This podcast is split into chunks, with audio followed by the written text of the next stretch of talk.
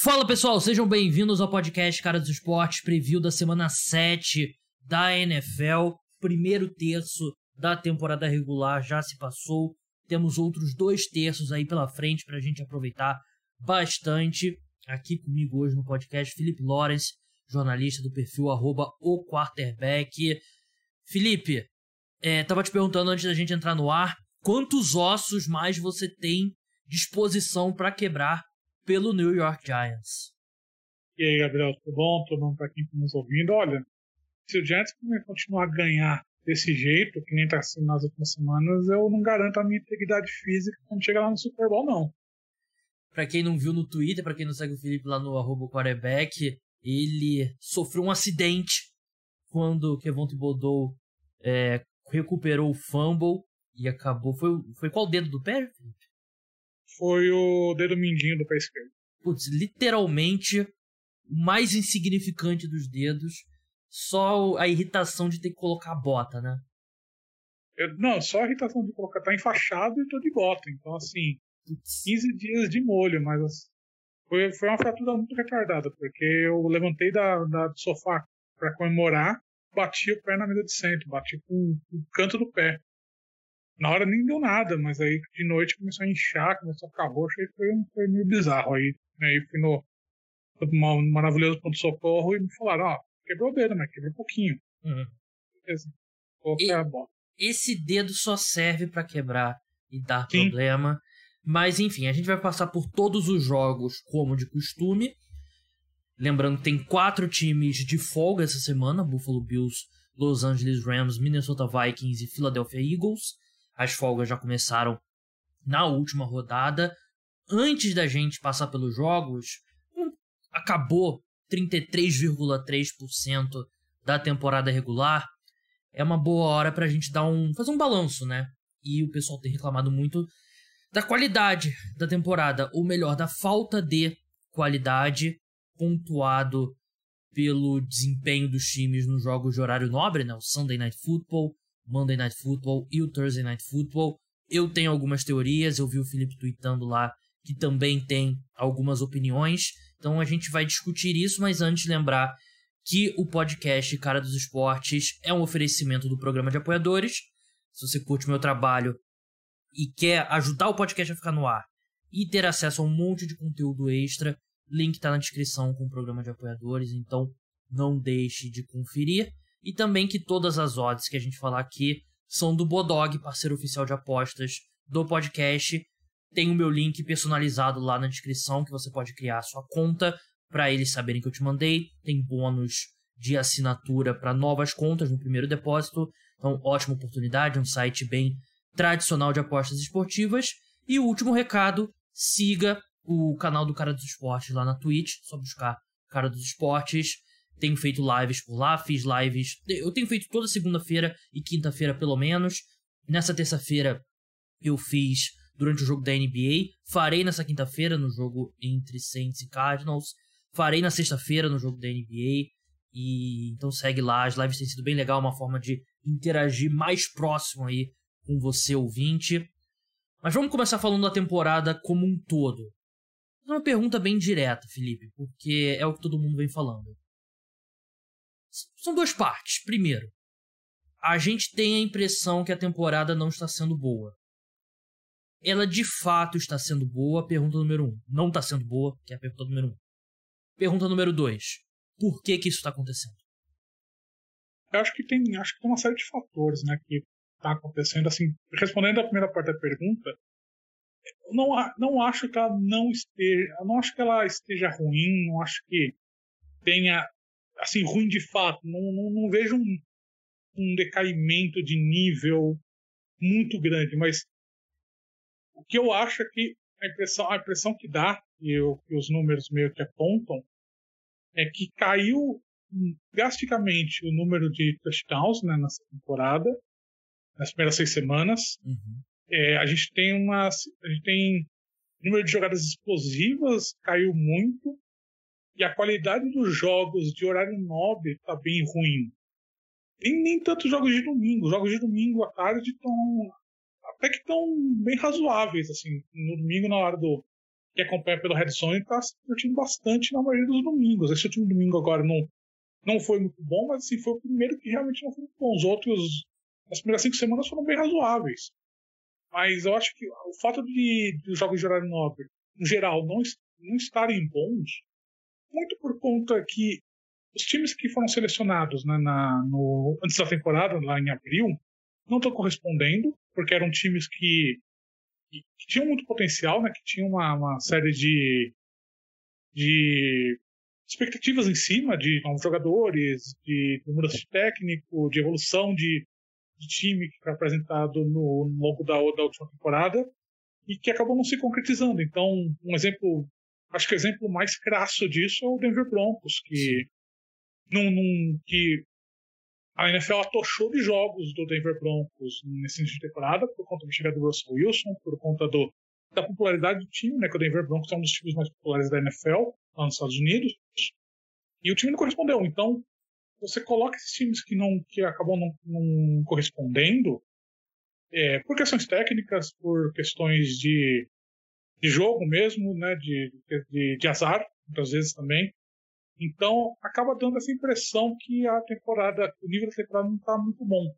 A gente vai, a gente, acho que a gente vai aprofundar um pouco mais, mas acho que de maneira geral, essa é a impressão assim inicial que dá para mim quando você quando você olha assim a temporada até aqui em termos de qualidade. Não acho que a qualidade esteja ruim de fato, mas nos momentos que importa, ela, ela dá a impressão que está ruim. Então acho que isso acaba pesando muito na, na avaliação de quem assiste, principalmente de quem assiste só pela SPN, de quem assiste só jogos de, de horário nobre. Concordo. Concordo que os jogos do domingo têm sido o nível normal do que a gente está acostumado a ver nos jogos de domingo à tarde, né? Os jogos das duas da tarde e da, das cinco horas. O prime time, e eu sinto que a gente tem essa discussão quase todo ano de, de jogos ruins, né? Eu, pelo menos desde que o Thursday Night Football passou a ser uma uma data fixa, né, as 17 semanas, né, porque é um fenômeno historicamente falando recente, né, uns oito anos mais ou menos, né. Antes disso era tinha algumas rodadas com o Thursday Night Football, mas não todas, né. O Thursday Night Football em geral é um jogo que a qualidade é mais baixa mesmo. É, a questão do Denver Broncos influencia bastante, né?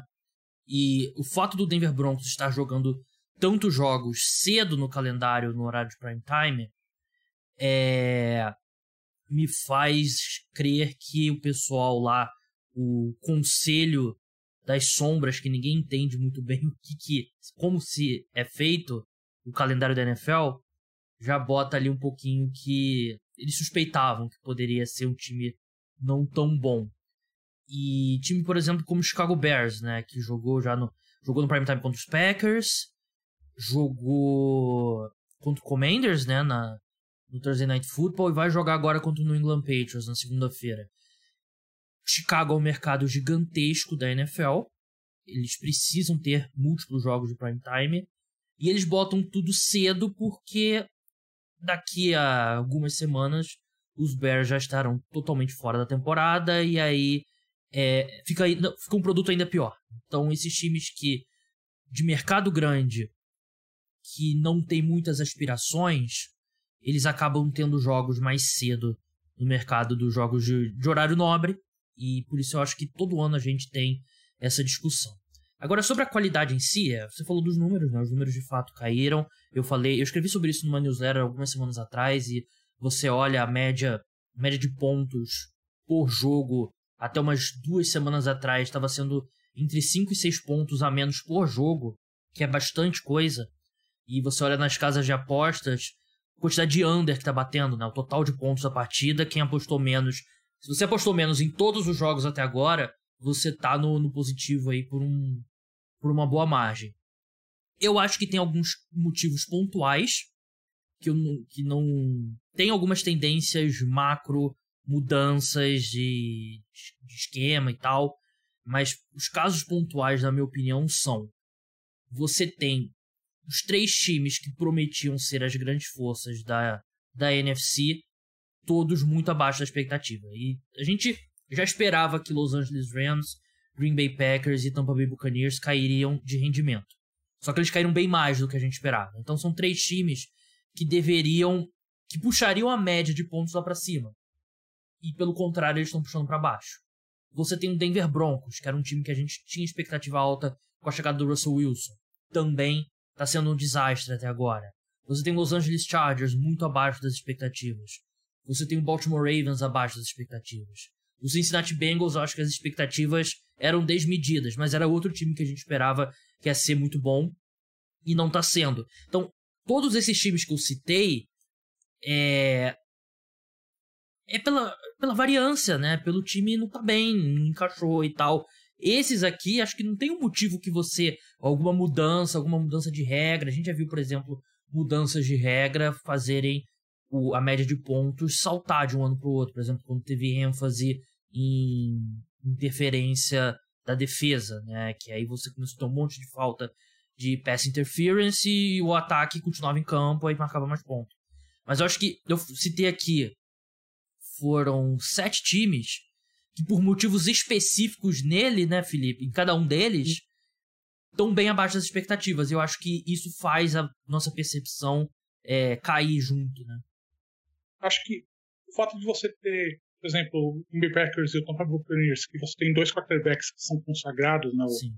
O Aaron Rodgers e o Tom Brady, que são quarterbacks que historicamente são prolíficos, né, em touchdowns, em passe, em passar a bola, e você reduz isso, então você e você teve uma aposentadoria recente do Drew Brees, por exemplo, você teve aposentadoria de jogadores que gostavam de passar a bola mais do que atualmente, né? Então você tem essa um pouco esse esse acaba acaba criando uma, uma, uma, uma redução de jogadas explosivas, acaba criando uma redução de touchdowns, então acaba os placares ficam mais apertados, né? Então acho que você tem essa realmente essa questão dos times que não que não estão performando tão bem quanto se esperava, que, que caíram de posição mais, mais do que a gente esperava. E ninguém ocupou o espaço deles, né? Exato, era, era o meu próximo ponto. É. Que as classes de quarterbacks recentes que a gente está tendo, assim, tirando, vamos, vamos excluir o, o Patrick Mahomes, vamos excluir o Josh Allen, vamos excluir o Lamar Jackson.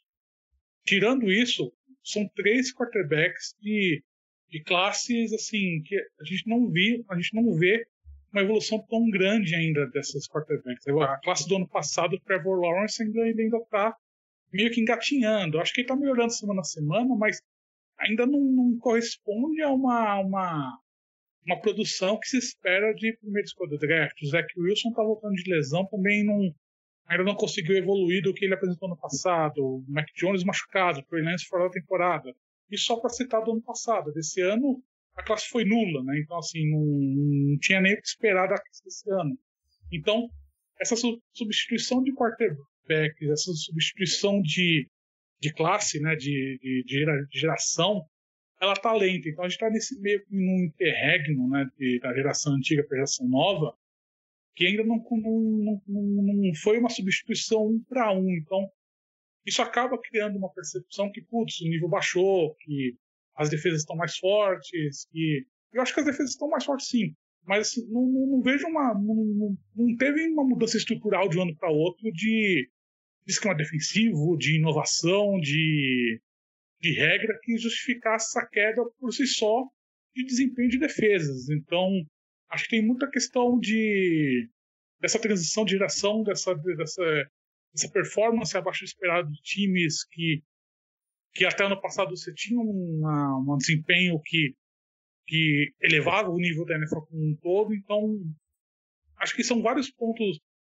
são vários focos específicos que, na minha visão, vão se resolver. Talvez ao longo da temporada, acho que no fim, lá para dezembro, a gente não vai ter mais essa conversa que a gente está tendo agora. Mas não vejo algo como estrutural do tipo, ah, mudou a NFL, agora essa, essa é a nova NFL de baixa performance de touchdowns. Para mim não é isso não. Para mim acho que é, são vários focos de coisas específicas que afligem times, que aflige essa, essa mudança de geração, que, que tem aqui baixo desempenho de, de, equipes, que acaba, que acaba afetando essa percepção todo, tipo de também de jogos ruins de hora nobre. Acho que acho que passa mais de percepção do que realmente de mudança estrutural da, da liga desse ano, de alguma coisa que tenha acontecido. É, eu concordo com o que você disse sobre essa transição dos quarterbacks e, assim, eu não acho que, no geral, se você pega o nível que os quarterbacks têm jogando, eu não sei se tem uma grande diferença. Mas eu acho que hoje você tem uma classe média dos quarterbacks muito grande. De repente, o 26, quinto, quarto não são tão ruins quanto no passado. Mas o, o quinto, sexto, sétimo e oitavo não são nem de perto tão bons quanto já foi o quinto, sexto, sétimo e oitavo melhor quarterback numa temporada da NFL. Eu concordo que a maior parte disso, da nossa percepção de uma temporada abaixo, é de é levada por fatores pontuais, mas para mim tem sim uma mudança estrutural. E eu, eu falo muito sobre isso, né? Sobre as defesas estarem mais focadas em parar o passe longo. Né? A gente vê, por exemplo, o Josh Allen, o Patrick Mahomes completando menos passes longos, tendo que comandar drives mais longos e é, os times não estão mais com a mesma frequência puxando um dos safeties para perto da, da linha de scrimmage. E os números mostram, né? O, o, o TGCF do Pro Football Focus, ele me mandou um ranking, é, um gráfico, na verdade, do desempenho em EPA por jogada dos ataques aéreos e ataques terrestres. E a EPA, é, ponto, estimativa de pontos adicionada, uma estatística avançada, que mede desempenho. É, o ataque aéreo está tendo o menor desempenho desde 2017 em EPA por jogada. Enquanto o ataque terrestre está tendo o segundo maior nos últimos, acho que, oito anos. O gap entre ataque aéreo e ataque terrestre nunca foi menor do que esse ano. Só que os times que tinham ataques terrestres de elite não estão conseguindo capitalizar por vários motivos. O Cleveland Browns, Baltimore Ravens, 49ers. Era um ano se você pega, o, você transporta o Baltimore Ravens de 2019 para cá, é um ano que o ataque terrestre da equipe faria muito mais, é, teria um valor muito maior do que lá atrás, quando ainda tinha um gap gigantesco. Ainda é grande o gap entre passe e jogo terrestre, mas esse gap nunca foi é, nunca foi menor, porque os times estão jogando com menos defensores perto da linha de scrimmage. Para mim essa é uma mudança, é, eu não diria que é uma mudança, não, quer dizer, não é uma mudança permanente, nenhuma mudança tática na NFL é permanente, é tudo um ciclo. A gente viu, a gente vem de alguns anos, dos anos mais prolíficos de ataques aéreos, os times percebendo o valor de você conseguir ter avanços longos consistentemente, que o risco de interceptação e o risco de você completar um. É, você tentar um passe com índice de. É, um índice de aproveitamento menor, esses riscos compensavam a vantagem que era você conseguir esses avanços longos. Por isso que a gente viu o Mahomes ter tanto sucesso. O Tom Brady mudou o estilo de jogo dele nos Bucks, é um cara que tenta Sim. muito mais passe longo do que ele tentava no New England Patriots. Mas agora as defesas se aproveitaram. Aí a gente já tá vendo, por exemplo, tanto o Buffalo Bills quanto o Kansas City Chiefs com ataques mais metódicos nesse, nesse ano, né? Comandando drives mais longos, completando passes mais curtos e médios. Para mim, essa é uma mudança tática que a gente viu esse ano. Eu acho que acho que isso é do jogo, acho que eu não vejo isso como estrutural porque é um jogo de gato e rato, né? O ataque evolui mais rápido do que a defesa na NFL. Então a gente viu esses ataques evoluindo de forma muito rápida nos últimos anos e a defesa, a cada ano, ela ia diminuindo um pouco essa diferença. Acho que esse ano ela conseguiu chegar num ponto de equilíbrio. Mas, para mim, isso é cíclico porque vai chegar um ponto que, os que agora os ataques vão ter que se adaptar essa, essa questão de, né, de defesa de cover 2, de cover 0 que os times estão fazendo. Então, acho que você tem uma, uma essa mudança, essa mudança tática, mas é, é para mim é de gato e rato. Então acho que é uma questão mais de, de, de adaptação do, do, ataque a partir de agora. E acredito que como assim como foi nos, na, nos últimos anos, como sempre que acontece essa questão de essa mudança de paradigma, o ataque ele consegue ter uma evolução muito mais rápida do que o que a defesa, até por conta da questão de regras que protegem mais o ataque do que defesa. Então você, então acho que isso é uma questão que os times acho que vão começar Agora, principalmente, começa essa semana de bike, os times têm mais tempo de parar para pensar do que está acontecendo na temporada, do que de refletir do que aconteceu na, nas, nesse primeiro mês e meio de temporada, nesses primeiros dois meses de temporada. acho que é aí que você começa a ter um recalibramento do que está acontecendo. Então, acho que para mim a tendência é um pouquinho. Acho que os ataques eles vão melhorar um pouco de performance agora na, na segunda metade da temporada, exatamente por conta dessa, dessa vantagem que os ataques têm em relação à, à defesa na adaptação de estratégias, na adaptação de, de esquemas de jogo. Então, acho que sim, você tem essa questão do, dos, das defesas que reduziram bastante né, o, a diferença que vinha acontecendo nos últimos anos, mas acho que esse recalibramento deve acontecer nessa segunda metade da temporada. Não acho que é uma questão estrutural que vai ser digitado em pedra para sempre que essa é a nova NFL e acabou o que a gente viu nos últimos anos. Que a questão é a questão do jogo, é a questão cíclica de, de gato e rato. Sim, como eu falei, é cíclica, né? A gente está na parte do ciclo que a defesa é, se adaptou e agora os ataques trarão algo novo. E então é, é coisa de momento mesmo, né? Não tem total, assim, apostaria bastante dinheiro que na próxima temporada a gente vai ver os números dos ataques disparando de novo e torcer para algum desses quarterbacks jovens na liga é, evoluírem e tal. Mas enfim, é, essa é a discussão do momento na NFL. É, vamos passar para os jogos agora. Vamos começar pelo Thursday Night Football. Se você está escutando na sexta-feira, no sábado ou no domingo, na descrição do podcast tem o timecode de cada partida. Então você pode pular o Thursday Night Football, porque se você está escutando sexta-feira, o jogo já aconteceu. Se você está escutando na quarta-feira ou na quinta, fica aí na linha para a gente falar sobre New Orleans Saints e Arizona Cardinals. Jogo em Arizona, jogo que terá live lá no meu canal na Twitch. A gente vai assistir jogo. É aquela famosa segunda tela, né? Eu boto lá placar, as estatísticas, a gente vai conversando lá pelo chat. Tem sido bem legal, o pessoal tem comparecido, mas vitória do Saints no Bodog tá pagando 2,10, do Arizona Cardinals 1,77, total 44,5. Handicap, os Cardinals são favoritos por 1,5 pontos. DeAndre Hopkins retornará de suspensão, primeiro jogo dele, né? Ele cumpriu seis jogos de suspensão por conta de doping. Hollywood Brown não joga, vai ficar um mês fora por conta da lesão do pé. Rodney Rudson, center da equipe, também não joga. É, eu pesquisei e não consegui encontrar é, o quanto que a gente pode esperar do Robbie Anderson em campo. É, creio eu, se tivesse que apostar, ele vai jogar snaps limitados, né? Vai entrar ali naquelas. Ele não... É difícil pegar um ataque assim em poucos dias, né? Do lado do Saints, Marshawn Lattimore, cornerback, Michael Thomas, wide receiver, Jarvis Landry, wide receiver e Andrew Pitts, da linha ofensiva, todos estão fora. A boa notícia, não sei nem se é tão boa assim, James Winston não tem nenhuma designação de lesão aí no, no injury report do Saints, treinou normalmente, mas o Dennis Allen ainda não, confia, eh, não confirma se vai ser ele ou o Andy Dalton, o quarterback titular. Vamos começar pelo time da casa, Felipe. Arizona Cardinals com o DeAndre Hopkins. O, o Kyler Murray falou nessa quarta-feira que não dá para esperar que o, o DeAndre Hopkins vá ser a cura de todos os problemas da equipe. Mas a gente viu no ano passado que era um time bem diferente depois que o DeAndre Hopkins se machucou, né? É, ele não. Você não dá, não dá pra falar que a volta do DeAndre Hopkins vai ser a cura de todos os problemas do ataque do, do Cardinals, que é um ataque que vem decepcionando bastante né, nessas primeiras seis semanas. Mas acho que ele resolve grande parte desses problemas, porque ele é um alvo bem confiável, né? Um, ele tem um entrosamento com o Kyler Murray que que é evidente, né, que eles, ele confia no, Kyler Murray confia no DeAndre Hopkins para fazer jogadas.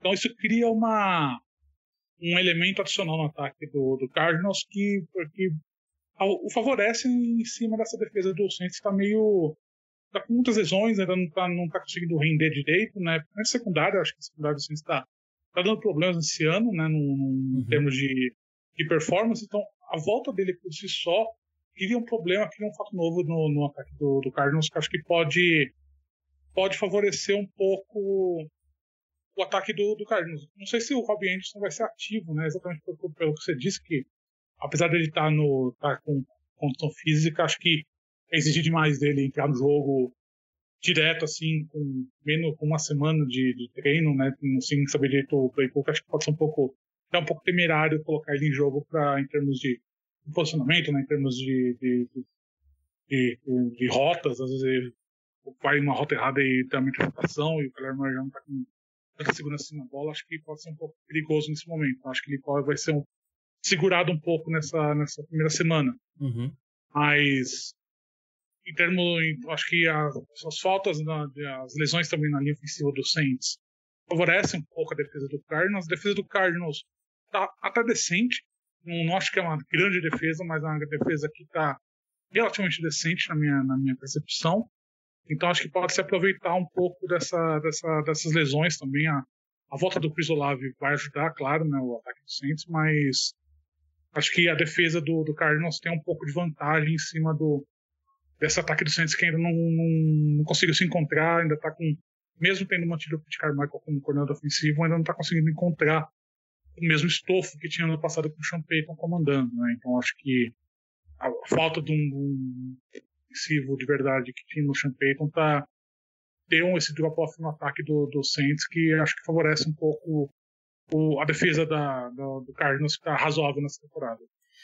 É, razoável é bem mais do que a gente esperava mesmo, né? E Exato. Você pega a defesa do Saints nas últimas três semanas, é a terceira pior, é terceira que mais cede EPA por jogada de passe. A do Arizona Cardinals é a oitava, né? E se você exclui só a semana 1, né, que foi aquele jogo trágico do, do Cardinals contra o Kansas City Chiefs, os Cardinals estão do top 10 no geral, né, de defesa, né? uma equipe que você olha por nome por nome, o único cara que o fã médio de NFL iria reconhecer é o J.J. Watt e talvez o Buda Baker, né, por conta daquela jogada dele com o DK Metcalf. Mas é um grupo que tá jogando muito bem mesmo, né? E até acho que eu concordo com você que eles têm condições de levar vantagem contra esse ataque do Saints é, desfalcado. Eu acho que a gente vai ver o Andy Dalton. Dennis Allen não quis confirmar, mas eu acho que a gente vai, ver, vai continuar vendo o Andy Dalton porque o Dennis Allen é um head coach conservador. Eu acho que foi um dos grandes problemas dele no quando ele foi head coach do Oakland Raiders.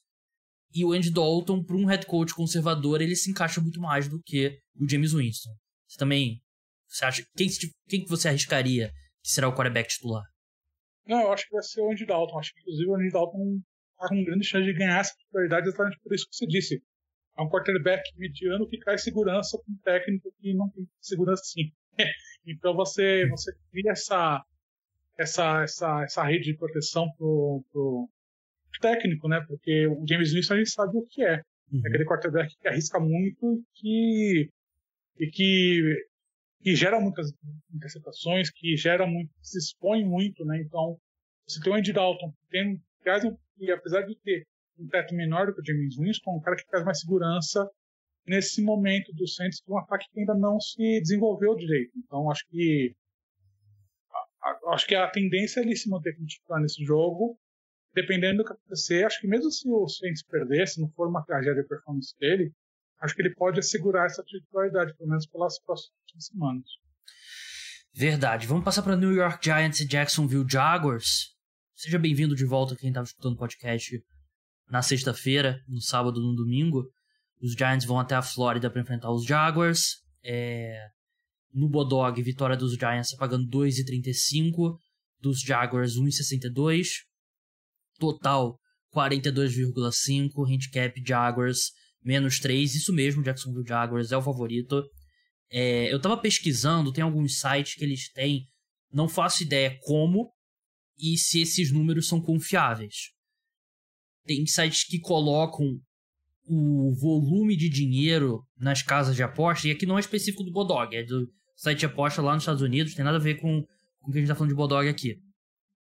Dinheiro nesse jogo, parece que entre 75% e 77% tá em vitória do New York Giants, né? O que é sempre um sinal ruim, porque parece que sempre que tem uma situação dessa, o time é o outro que ganha, né? Mas pelos que os dois times vêm apresentando nas últimas semanas, é difícil justificar o Jacksonville Jaguars como favorito. New York Giants vem em uma ótima fase, fez o Felipe quebrar o dedo do pé dele, tudo comemorando tudo mais. Mas eu não consigo, e eu sou torcedor dos Giants, você é torcedor dos Giants, mas eu não consigo afastar aqui a sensação de jogo armadilha. Acho que não é nem jogo armadilha, é a gente tá vendo o Giants superar muito as expectativas, né? Ele tá, ele tá muito acima da, da média do que, do que era esperado. Então, todo jogo do Giants, a sensação que o torcedor tem é que o, o time vai voltar para a realidade. Alguma hora ele vai voltar para a realidade. E talvez esse seja o jogo, porque o Giants é o primeiro, é o segundo jogo de fato fora de casa que o Giants vai ter, né? Porque teve aquele jogo na semana 1 contra o Tennessee Titans, que foi fora de casa e o Giants na bacia das almas só porque o Titans errou o gol. E o segundo jogo fora de casa seria contra o Packers, mas foi em campo neutro acabou não sendo jogo fora de casa por si só, né? Porque a torcida mista foi em Londres, então não tinha um favoritismo tão grande assim da, da torcida do Packers. O Giants acabou vencendo. Então esse é o segundo jogo de fato fora de casa que o Giants vai ter. E contra um Jaguars que, que ok, ele tá 2-4, mas acho que é um time que ele vem lutando, ele, ele perdeu alguns jogos de uma maneira bem bem trágica, assim, né? De forma de, enfim, né? Num, de, de questões de, de, mental, de cabeça na, em jogadas finais. Acho que muito por conta da, da, da, juventude do elenco, muito por conta dessa questão de que é um, que é um, um processo de transformação, é um, esse é um projeto mais de, de médio prazo, né? Um time que renderia exatamente agora. Mas contra, contra esse Giants, que está superando muitas expectativas, que está assim, que vai chegar, vai chegar um pouco mais. Acho que até um pouco mais tranquilo contra esse o time em si, né? Vai chegar um pouco mais tranquilo contra esse Jaguars, fora de casa, que é um time que tem talentos individuais, acho que pode ser sim um jogo um jogo armadilha.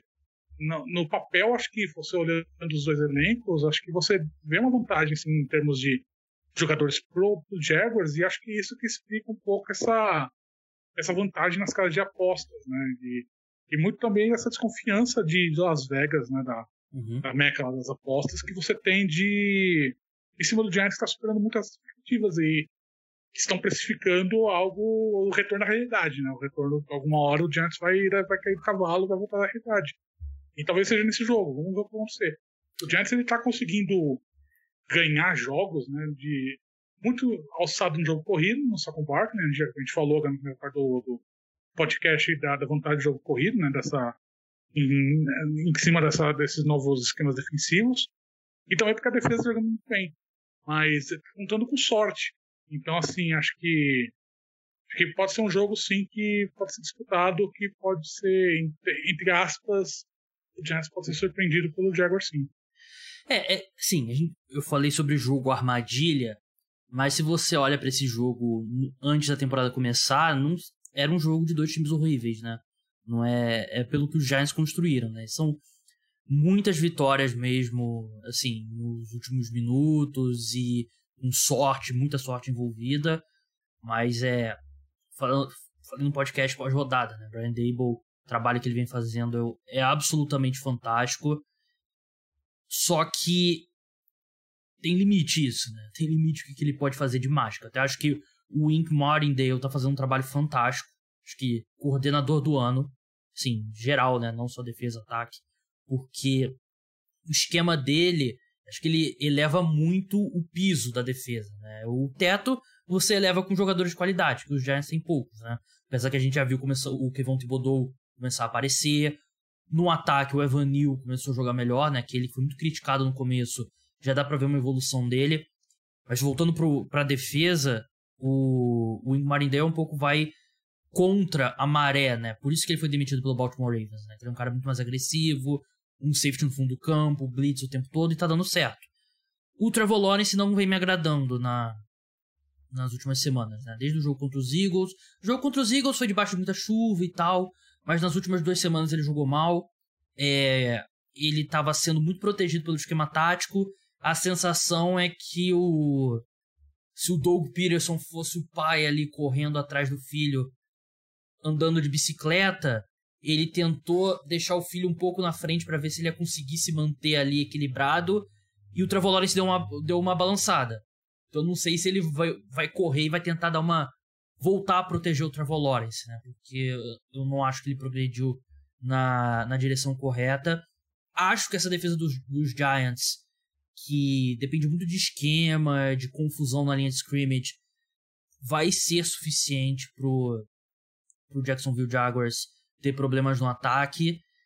E tal qual o rato que não se não se controla e vai no queijo da ratoeira, eu vou apostar aqui em New York Giants. Às vezes você encontra a ratoeira, né? O pessoal do, do Pardon My Take fala isso, né? Às vezes você encontra a ratoeira lá, você bota o queijo, o queijo, você de manhã você não encontra o queijo, então o rato conseguiu tirar o queijo. Então eu vou nessa armadilha aqui, vou de New York Giants, porque uma vitória aqui, Felipe, é, assim, é diferente você vencer dos Titans, vencer, do, vencer os Ravens ali no, no final do jogo e tal. Agora, vencer um jogo que você deveria vencer, que eu acho que mostra realmente um bom time.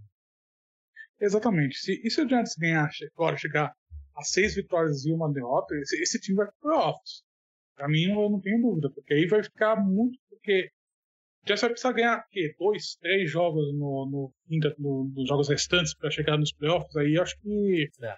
Acho que esse time chega nos playoffs. Acho que se ganhar agora do, do Jaguars é um time que na, na NFC, como a gente está vendo nessa início de temporada, que está um nível muito baixo, acho que oito, nove vitórias classifica um wildcard tranquilamente. Acho que é um time que vai se credenciar logo agora para os playoffs. Concordo, né? E no fim de semana mandei mensagem um pouco emocionado para você, já pensando em Super Bowl, né? Deu uma, deu uma acalmada em relação ao, ao final de semana. Eu tô vendo um negócio aqui, Felipe, eu vou enrolar aqui enquanto eu tô clicando em buscar. Vamos ver se vai Sim. aparecer rápido aqui o que eu tô buscando. Tô, tô enrolando bem, tá carregando aqui a rota, o, o negócio aqui. Olhei aqui as datas, acho que eu coloquei a data direitinho. Deixa eu clicar aqui, entendi. Ah, carregou. O que eu ia falar é passagem Rio Phoenix. O Super Bowl vai ser em Glendale. Tá custando 8.877 reais. Não tô empolgado com os Giants, não. Mas é bom a gente dar uma olhada. É como você Dá falou. Né? Na NFC, tá, tá muito aberto, né? O Giants precisa passar pelos Eagles. E aquele famoso clássico e clássico e vice-versa. Vou ver aqui para você, pra sendo de São Paulo. É, você prefere Guarulhos ou Congonhas? Acho que só sai de Guarulhos, em Arizona, acho que sai de Guarulhos. Ah, é verdade. É, é porque eu confundi. Porque aqui no Rio, Santos Dumont. É, saindo de Guarulhos. 5 mil. Porra, muito mais barato. 5.988. Se você não Pô, for. Vem de, ônibus, vem de ônibus pra cá e é. vai, pega o busão. Pega o avião. Vambora então. Então, não tô empolgado. Mas tô olhando passagem. Né? Nenhuma. Mas acho que, assim, falando sério, acho que você tem muita, tem muita semelhança com o Buffalo Bills. E no primeiro ano do Sean McDermott, Sim. o Bills chegou nos playoffs meio que de sopetão, meio que não deveria estar lá porque era o primeiro ano de, de reconstrução. E está acontecendo com o Giants, acho que é algo parecido agora.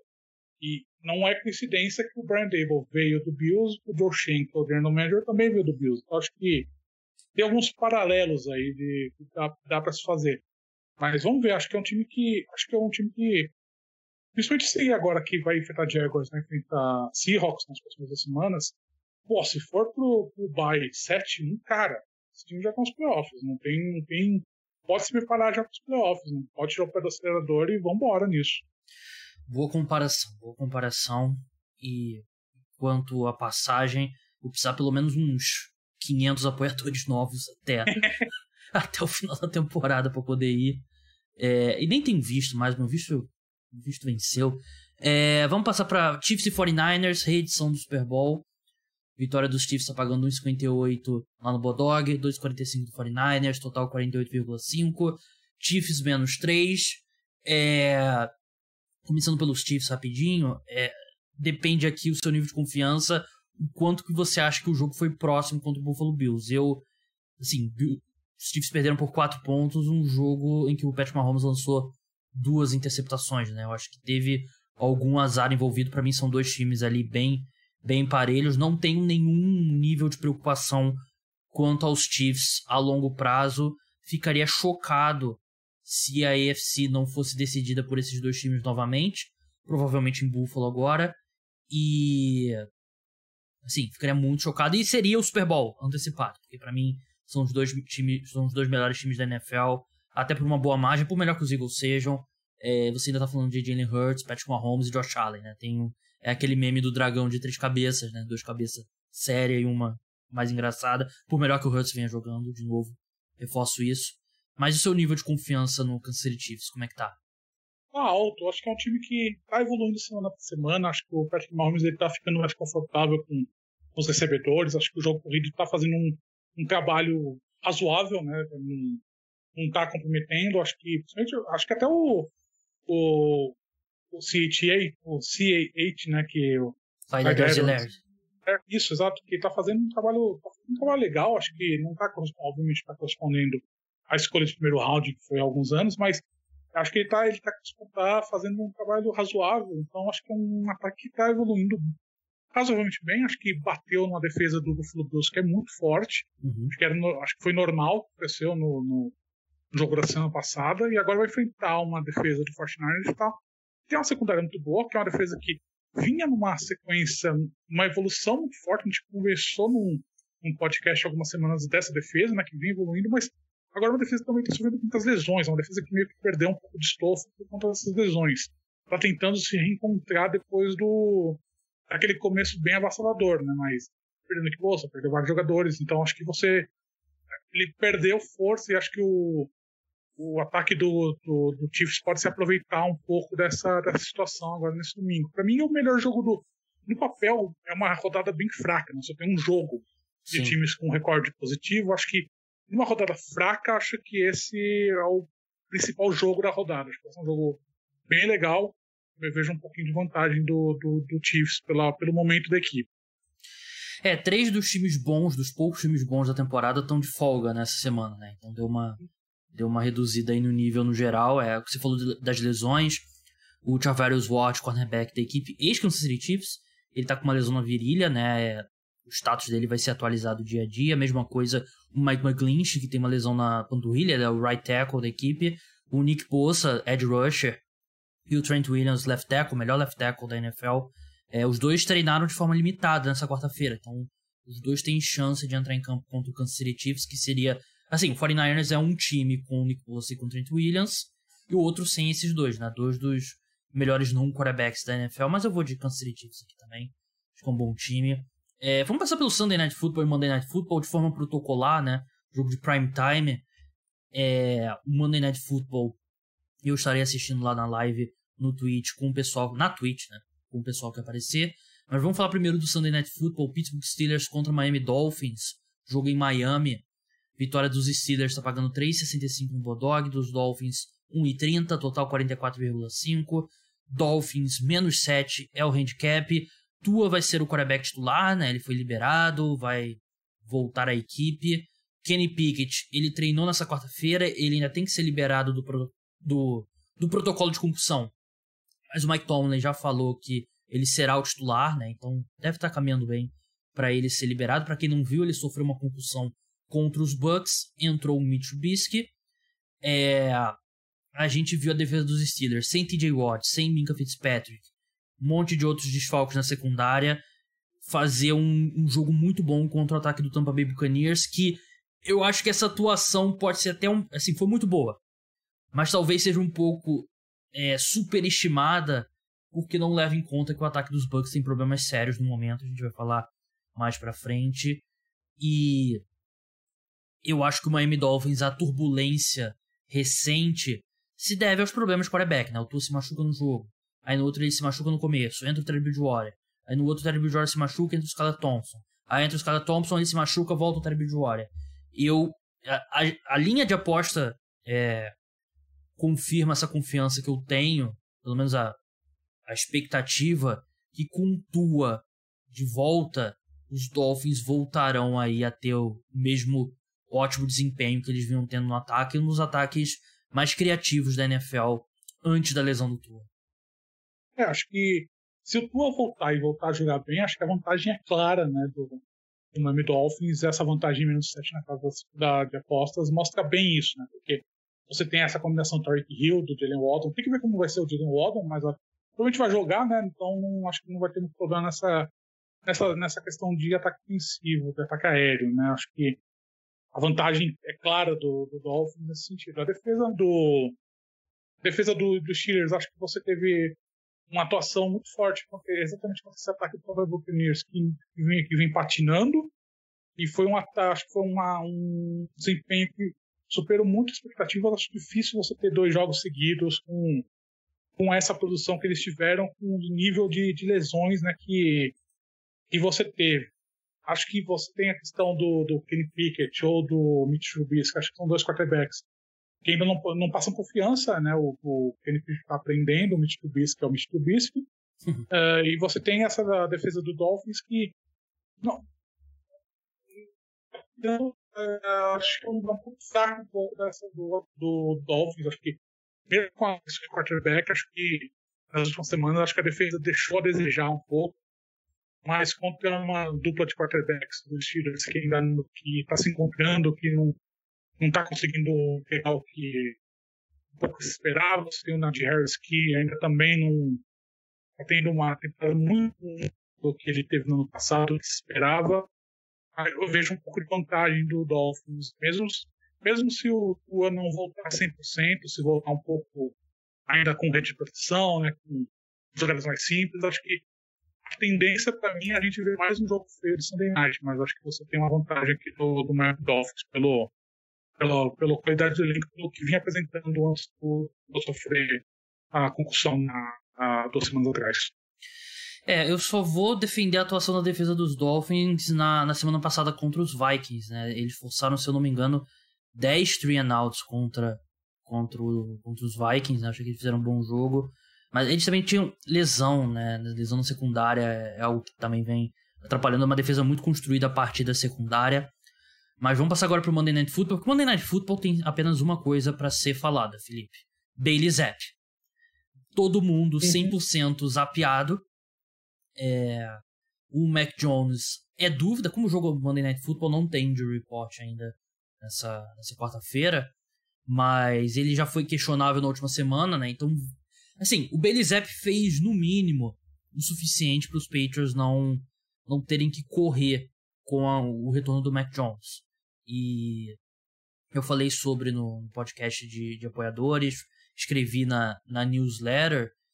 O Bailey Zapp tem números ótimos. É, quinto quinto maior, quinta maior nota, não, oitava maior nota do Pro Football Focus. Eu devia ter separado aqui antes da gente é, entrar no ar, né? Top 5 em EPA por jogada, top 5 em. Primeiro, esse eu lembro. Primeiro, que completou mais passes acima da expectativa. Ele era um quarterback muito produtivo em Western Kentucky, né? Ele quebrou o recorde de passes para touchdown, que era do Joe Burrow na primeira divisão do college football. É, você está comprando o hype do Bailey Zapp? É, eu tô comprando também no Zap Zap, né? Vem de Zap, tá todo mundo meio que zapeado, né, do, do Bailey Zapp, mas acho que grande, o grande, a grande questão do ataque do, do Patriots é que ele foi simplificado enormemente por eles é. Acho que é uma questão que deveria ter sido feita o Mac Jones. Tem muita, tem muita gente falando, ah, será que o Belizep está ameaçando o Mac Jones? Não, para mim não, obviamente que não. Mas acho que é um ataque que ficou muito mais simples e tá como se ficou muito mais fluido. Acho que aquela dupla dinâmica que o Bill Belichick instalou como coordenador ofensivo, né, o Matt Patricia e o Joe Judge, estavam pensando demais. E agora, como eles foram obrigados a pegar um quarterback tem experiência, eles simplificaram o ataque e está fluindo. Acho que você tem que, tem que retomar isso com, com, com o Mac Jones quando ele voltar, mas nessa questão, nesse jogo, nesse jogo específico, tem que de porque ele mostrou que consegue consegue gerir bem o jogo, é uma, vai enfrentar um Chicago Bears que já está detonado, então... A gente viu o Justin Fields meditando, né? Na sideline, né? Mostra bem o, o tempo que a gente tá do, do Chicago Bears, né? Também não tenho muita confiança. Até acho que a linha ofensiva dos Bears não, se, não tem sido tão ruim. Acho que muitos dos problemas do, de sacks e pressões do Justin Fields ele traz para ele mesmo, né? É um cara que demora um pouco ali para se livrar da bola. E antes da gente encerrar o último número aqui do Belizep, ele ele tentou 70 passes na carreira dele até agora, né? Entre quarterbacks que tentaram é, pelo menos 70 passes, ele tem a segunda menor porcentagem de passes interceptáveis lançados, né, que é uma estatística do Pro Football Focus, né, que engloba os passes que foram interceptados e os que poderiam ter sido interceptados. 1,2%. O primeiro tem 1,1%. Sabe quem é? Quem é? Tom Brady. Ah, só isso. A gente já viu esse filme no England antes, né? O quarterback de primeira rodada se machuca e nunca mais recupera a titularidade, né? Então, assim, também concordo, acho que se o Zapp, tipo, se o Mac Jones estiver saudável segunda-feira, ele será o quarterback e deveria ser o quarterback, mas o Bailey ele, acho que ele já fez o suficiente para deixar uma pulga atrás da orelha. E o que ele faz a partir de agora pode ser que force a mão do, do Bill Belichick. Mas, enfim, vamos passar para a segunda parte agora do programa, né? Aquela que a gente se alterna para falar de todos os jogos aí da semana 7. Vamos começar aí para um jogo com cara de decisão na AFC Sul. Indianapolis Colts contra Tennessee Titans. Jogo em Tennessee. Lá no Bodog, vitória dos, do Titans. Tá pagando 1,69. Os Colts 2,25. Total 43 pontos. Titans são favoritos por 2,5 pontos. É... A atuação do Matt Ryan no último domingo foi o, o início da reviravolta no documentário da temporada 2022 dos Colts? Ou foi apenas um aquela coisa do relógio quebrado, ele acerta a hora duas vezes por dia? Ah, não, eu não confio ainda não. É um quarterback que não passa muita confiança, né? Ainda não, não vejo que ele ainda conseguiu chegar num ser adaptado de, de fato para esse novo ataque do Colts, né? Um ele sofre muito secs, toma decisões erradas, não consegue se desvencilhar de pressão. Acho que o Titans vem descansado e tem uma boa vantagem aqui. Acho que vai, vai decidir esse jogo em casa. Acho que vai ganhar do Colts. Concordo. Vamos passar para Cleveland Browns e Baltimore Ravens. Vitória dos Browns no Bodog tá pagando 3,40, dos Ravens 1,34. Total para esse jogo 45,5. É, handicap Ravens menos 7. Lamar Jackson vem decepcionando. para mim, eu já falei isso aqui no, no pós-rodada, falei no programa exclusivo para apoiadores de terça-feira. Eu acho que ele desgarrou ali do, do primeiro patamar dos, dos candidatos a MVP, né? Ali do primeiro pelotão. Tava olhando os números dele, né? Os números dele sob pressão estão bem ruins. A boa notícia é que o eh, número sob pressão varia bastante, né? Então é, é menos estável do que bem protegido. A defesa dos Browns é, sem muito alarde, uma das, uma das grandes decepções da temporada. O material humano tá lá e não é uma boa defesa. Acho que o Kevin Stefanski, se ele for inteligente, ele vai segurar um pouco a demissão do coordenador defensivo. Porque ele se, se ele demite agora o coordenador defensivo e a equipe continua mal, o próximo demitido é ele. Então, se ele der para segurar até o fim da temporada, e aí, ah, vou demitir aqui no off-season, né? Então vamos ver o que vai dar no outro ano. Talvez ele segure o emprego dele, né? Mas não tá muito. Ele vem de um ano decepcionante, né? Os Browns como um todo, e esse segundo, esse agora terceiro ano dele tá sendo muito ruim. Eu não gosto de dar sete pontos com os Ravens. Fico um pouco receoso pelo momento da equipe. Mas eu acho que os Ravens vencem a partida. Felipe, Atlanta Falcons contra Cincinnati Bengals. Vitória dos Falcons 3 e 15. Dos Bengals 1 e 38. Falcons cobriram todos os jogos até agora na temporada. Se o Calvin Ridley apostou no time dele todos os jogos, ele tá recuperando parte do salário dele. Handicap Falcons menos 6. É, não, desculpa, Bengals menos 6. Total aqui 47,5. Se você colocou esse total como uma das suas apostas, seu handicap como uma das apostas da semana, Felipe, peço desculpas que eu botei errado na pauta. Mas qual a sua expectativa para esse, esse jogo? Eu acho que o Bengals está crescendo, acho que é um ataque que está começando a se encontrar semana a semana. O Falcons é uma surpresa, eu acho que eu, acho, eu achava realmente que o Falcons seria um time bem pior do que do está sendo nessas, nessas nessas últimas semanas, mas com o Jamar Chase se encontrando, né, com o T. Higgins também saudável, o Tyler Boyd, e todo aquele ataque do, do, do, do Bengals, acho que vai ser muito pro, pro bem pro Falcons conseguir parar. Eu acho que o ataque do Falcons vinha fazendo o mínimo necessário. Eu acho que o mínimo necessário não vai ser o suficiente para parar o Bengals, para parar o, parar o Bengals nessa semana, não. Uma coisa que eu, tô, eu vi aqui aleatoriamente no Twitter, não tem nada a ver com esse jogo, peço desculpas, é que eu esqueci de botar na pauta no, do Bears e Patriots, né? O Cairo foi elogiado pelo Bill Belichick, né? Ele foi, foi, perguntado sobre o, sobre o time dos Bears, né? Ele elogiou basicamente todos os jogadores do elenco do, do Chicago Bears, né? Aquela coisa que o Belichick faz, né? Pra, pra não dar aquela aquele material ali para colocar no vestiário, né? Pra ninguém reclamar. Ele falou, aqui eu tô pegando aqui o tweet que eu que eu traduzi, ele falou que ó, os Bears têm também, também tem alguns jogadores como Cairo Santos e Robert Quinn, como Rocco Smith, que estão na liga há algum tempo, que são bons jogadores e fazem boas carreiras na NFL. Legal ver o Cairo sendo elogiado. O Belichick sabe quem é o Cairo, né? Eu vi, no, é muito legal. Eu vi um comentário, alguém falou no Twitter, que quando o Bill Belichick elogia tanto um time assim é porque ele tá pronto para amassar esse time no, no, na rodada. Então acho que. É. O coitado do Bears. Cairo Santos, que deve estar, nesse momento, está gravando aqui quarta-feira à noite, deve estar ansioso para Flamengo e Corinthians. Corinthians de Felipe Lawrence. Flamengo desse que vos fala. Acho que vai dar Flamengo. É. Eu não tô muito empolgado, não, mas acho que vai dar Flamengo. É, todos os jogos que eu vi do Corinthians foram ruins esse ano. Então, sei lá.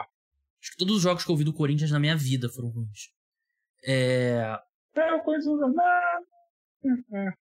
Eu vi aqui já no Twitter, parênteses, que o Corinthians vai com um esquema diferente, vai com 5-3-2 aí para enfrentar o Flamengo. É, mas enfim, é, você que tá escutando, você já sabe quanto é que foi. Vamos passar agora para Tampa Bay Buccaneers e Carolina Panthers. É, jogo em Carolina, Carolina do Norte, né? Carolina do Norte, né? Charlotte. É. Sim. É. Vitória dos Bucks 1,17, dos Panthers 5,0, total 40,5, handicap Bucks menos 11, não tem muito o que falar aqui. O Panthers é um total desastre, vai precisar de um desastre muito grande para eles, para eles não terem a primeira escolha geral do, do draft, apesar que tem outros times aí como o Houston Texans lutando. O Tampa Bay Buccaneers tem problemas seríssimos no ataque. Eu não vou falar que ah, Tom Brady está em declínio, não vou tentar ligar aqui os pontos com o suposto divórcio dele, mas ele claramente ele não tá na mesma não tá na mesma sintonia que os wide receivers dele. O Chris Godwin e Mike Evans estavam em campo no, contra os Steelers e foi duro de assistir esse ataque do Tampa Bay Buccaneers. Acho que eles vencem o jogo, mas eu não menos 11 é muito ponto para esse momento do, do Tampa Bay Buccaneers. Felipe, Detroit Lions contra Dallas Cowboys em Dallas. Vitória dos Lions está pagando 3,50, dos Cowboys 1,33. Total 48,5. Cowboys menos 7. Cowboys que devem ter Dak Prescott. A gente vai ver a volta do Dak Prescott. Acho que isso vai ser uma grande vantagem para o Cowboys em cima do Lions. O Lions vem de semana de descanso, né? Mas é um time que está decepcionando, é um time que me, me parece meio perdido. Acho que é um time que esperava muito no início da temporada e o time não está conseguindo se ajustar a essa, esse começo de temporada meio ruim. Então a, a, impressão que eu tenho é que o barco afundou e não tem capitão. Acho que o Dan Campbell ele meio que perdeu o controle da, da equipe nessa, nessa temporada, um cara que tava, vinha, vinha com expectativa muito alta, um time que fez uma temporada boa e não estava conseguindo se acertar. Acho que o Dallas Cowboys é um dos bons times da NFC, uma defesa sólida, você tem um ataque legal. Acho que a bola do Dak Prescott ajuda muito o ataque do, do Cowboys, principalmente depois do que aconteceu com o Super Rush na, jogo no Sunday Night contra o Eagles na semana passada. Acho que vitória tranquila do, do Cowboys. Acho que no, no Lions não vai apresentar muito perigo, não. Seahawks e Chargers, jogo em Los Angeles, vitória do Seahawks pagando 3,30, do Chargers 1,35, total 51 pontos, Chargers menos 6,5. É, o Justin Herbert tentou 57 passes contra o Denver Broncos para 240, 250 jardas, que é até difícil você fazer isso na NFL, né? Mostra o estado atual desse ataque que não tem qualquer elemento ali de passe longo. Eu entendo a ausência do Keenan Allen, problemas na linha ofensiva, mas você tem o Justin Herbert jogando como se fosse o Andy Dalton no momento, né? Não ele está sendo usado como se fosse o Andy Dalton, né? Não é? Acho que o Justin Herbert, mesmo com um problema na costela, não deveria ser usado dessa forma. E do lado do Seahawks, é... o ataque muito bem, né? Não jogou bem contra os Cardinals, mas vem muito bem no geral na temporada. Os Chargers tiveram que anunciar que o JC Jackson será titular no domingo, né? Que é o cornerback deles de 80 milhões de dólares, que foi para o banco no segundo tempo do jogo contra os Broncos e nunca é um bom sinal. E, assim, é o tipo de declaração que antes da temporada soaria totalmente maluca. Mas eu confio mais no ataque do Seahawks e por isso eu vou de, de Seattle Seahawks aqui. Felipe, Green Bay Packers contra Commanders. Vitória dos Packers 1,43, jogo em Washington. Vitória do Commanders 2,90, total 41,5. Packers menos 5,5. Commanders com Taylor Heineken. É... Eu só tenho. Só peço desculpas para quem assistir esse jogo, porque deve ser bem difícil. Vai ser um jogo bem feito, Taylor Heineken para voltar a ser quarterback titular. Ele jogou bem no passado, né? Bem, né? Ele jogou, conseguiu segurar as pontas no time que era ruim. Acho que ele vai conseguir, conseguir segurar as pontas. Acho que não, não evolui e nem é muito pior do que o Carson Wentz vinha sendo. Mas acho que a vantagem é que o, o, talvez a gente veja um pouco mais do Brian Robinson, né? Que o Packers está meio. A defesa do, do Packers está completamente inexistente contra o jogo corrido, então talvez a gente veja bastante o Brian Robinson nessa partida. Mas não é, não é possível que o Packers vai perder três jogos seguidos, inclusive pelo, contra o Commanders. Acho que se realmente perder, aí se abre uma crise absurda lá em Green Bay. Acho que, que tem que vencer esse jogo para evitar não só questionamento, mas o questionamento vai ser em cima do Aaron Rodgers. Se o, se o Packers perder, vai ser muito grande. Acho que maior até do que está em cima do LeFleur. O LeFleur tá. A impressão que eu tenho é que está bem blindado contra críticas, mesmo com esse momento meio ruim do, do Packers, a, a, as críticas estão caindo bastante em cima do Aaron Rodgers e do da diretoria, né? Então acho que vai, vai se abrir uma crise que a gente nunca viu lá em, em Green Bay se perder e acho que não vai acontecer. Acho que o Packers vai, vai ganhar aqui. New York Jets contra Denver Broncos, vitória dos Jets apagando 2,5, dos Broncos 1,80, total 39,5, handicap aqui Broncos menos 1,5. Jets vem numa boa sequência, né? Venceu Packers, que a gente acabou de falar aqui. É... Teve punch retornado para touchdown, Zach Wilson não precisou fazer muita coisa. E o Denver Broncos mergulhado na crise. Né? Aqui não, não tem meias palavras, é crise. E teve aquele vídeo lá do, do Russell Wilson, que eu vou discordar de você, Felipe, eu vi o seu tweet. Eu acho que é relevante sim todo mundo ignorar o Russell Wilson. Não esperava ninguém abraçando o, o Russell Wilson, mas eu achei que condiz um pouco com tudo que sai sobre o Russell Wilson, que parece que ninguém gosta dele. Ele coringou. É. Ele coringou, ele literalmente parece que coringou. O TikTok dele é uma coisa, uma. Sim, bizarro. É uma janela pra, uma janela pra loucura o TikTok, o TikTok do Russell Wilson. Quem tá ouvindo a gente não, nunca viu, veja, porque é uma janela pra loucura. Talvez coringar seja bom para ele, né? Porque o que ele tá fazendo até agora não, não tá, não tá ajudando. Ele tá jogando. É um dos piores quarterbacks titulares da NFL no momento. É... Esse jogo é bem difícil de apostar aqui, para ser bem sincero, porque é difícil. É um pouco o que eu falei de Giants Jaguars, né? Aquele jogo armadilha. Um jogo que, se os Jets forem realmente um time que você tem que levar a sério, eles vão vencer. É... Eu acho da New York Jets aqui. O Denver Broncos está num momento muito ruim. Felipe, último jogo aqui antes das nossas apostas da semana.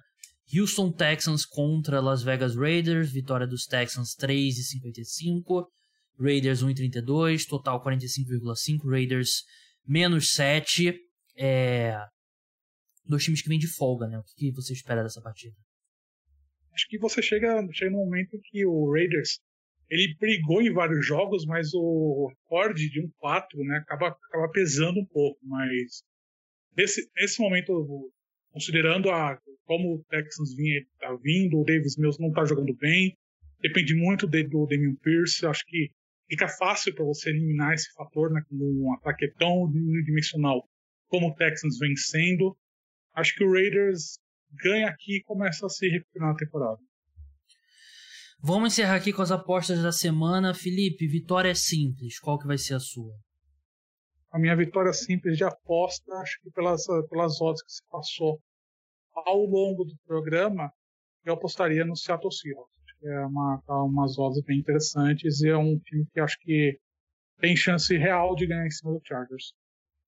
É ousada, né? 3,30 que tá pagando. É, a minha é o Chiefs contra o 49ers, 1,58. Fui um pouco mais conservador essa semana. Total. Total de pontos. Acho que, acho que você pode chegar no. Acho que é interessante para mim o do Falcons e Bengals 47,5. Acho que é um jogo que pode ter bastante ponto pelo, pelo momento das defesas do, dos dois times. Falcons, Bengals, under. O meu é over Browns e Ravens 45,5.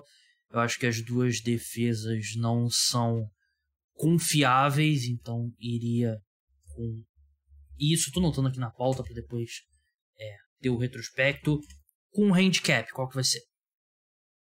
O handicap, eu acho que eu escolheria o, o Jaguars, mas assim, eu, eu apostaria contra o handicap do Jaguars nos três. Acho que você. Eu acho que o Giants vai ganhar esse jogo. Então vai Giants mais três, né? Mais três, exato. Então, apostando com o coração. Eu confio no Seahawks, mas um pouco menos que o Felipe, então eu fui de Seahawks mais 6,5. Eu acho que eles têm chances reais de vencer o jogo e boa chance de pelo menos cobrir aqui essa, essa linha. Mas é isso, esse foi o preview da semana 7 da NFL. Ficou um pouquinho mais longo do que eu esperava, eu planejava perguntar sobre Andor pro Felipe, grande fã de Star Wars, mas acho que eu vou ter que convidar ele novamente para um próximo podcast, quando a temporada acabar também, que é um bom momento para a gente fazer um, um balanço, mas aquela sua análise em um parágrafo, Felipe, da série até agora muito boa. Possivelmente, vamos ver como vai se desenhar esse fim de temporada, mas para mim já é a melhor produção de TV da que a Lucasfilm fez Star Wars, esperando inclusive Mandalorian. Guardamos a maior hot take do programa pro final, né? Eu não vou tão longe ainda, porque Mandalorian sou apaixonado, mas tá no mesmo nível e é difícil de acreditar que o mesmo estúdio que fez Mandalorian e Andor fez Rise of Skywalker. Então é isso, pessoal. Sigam lá o Felipe no arroba quarterback. Podcast volta nessa quinta-feira à noite com um programa sobre NBA. Não deixe de acompanhar a live lá na Twitch do Thursday Night Football, do Monday Night Football. Sexta-feira também um jogo da NBA. Se eu não me engano é Mavericks e Pelicans. Então é isso, pessoal. Até a próxima. Tchau.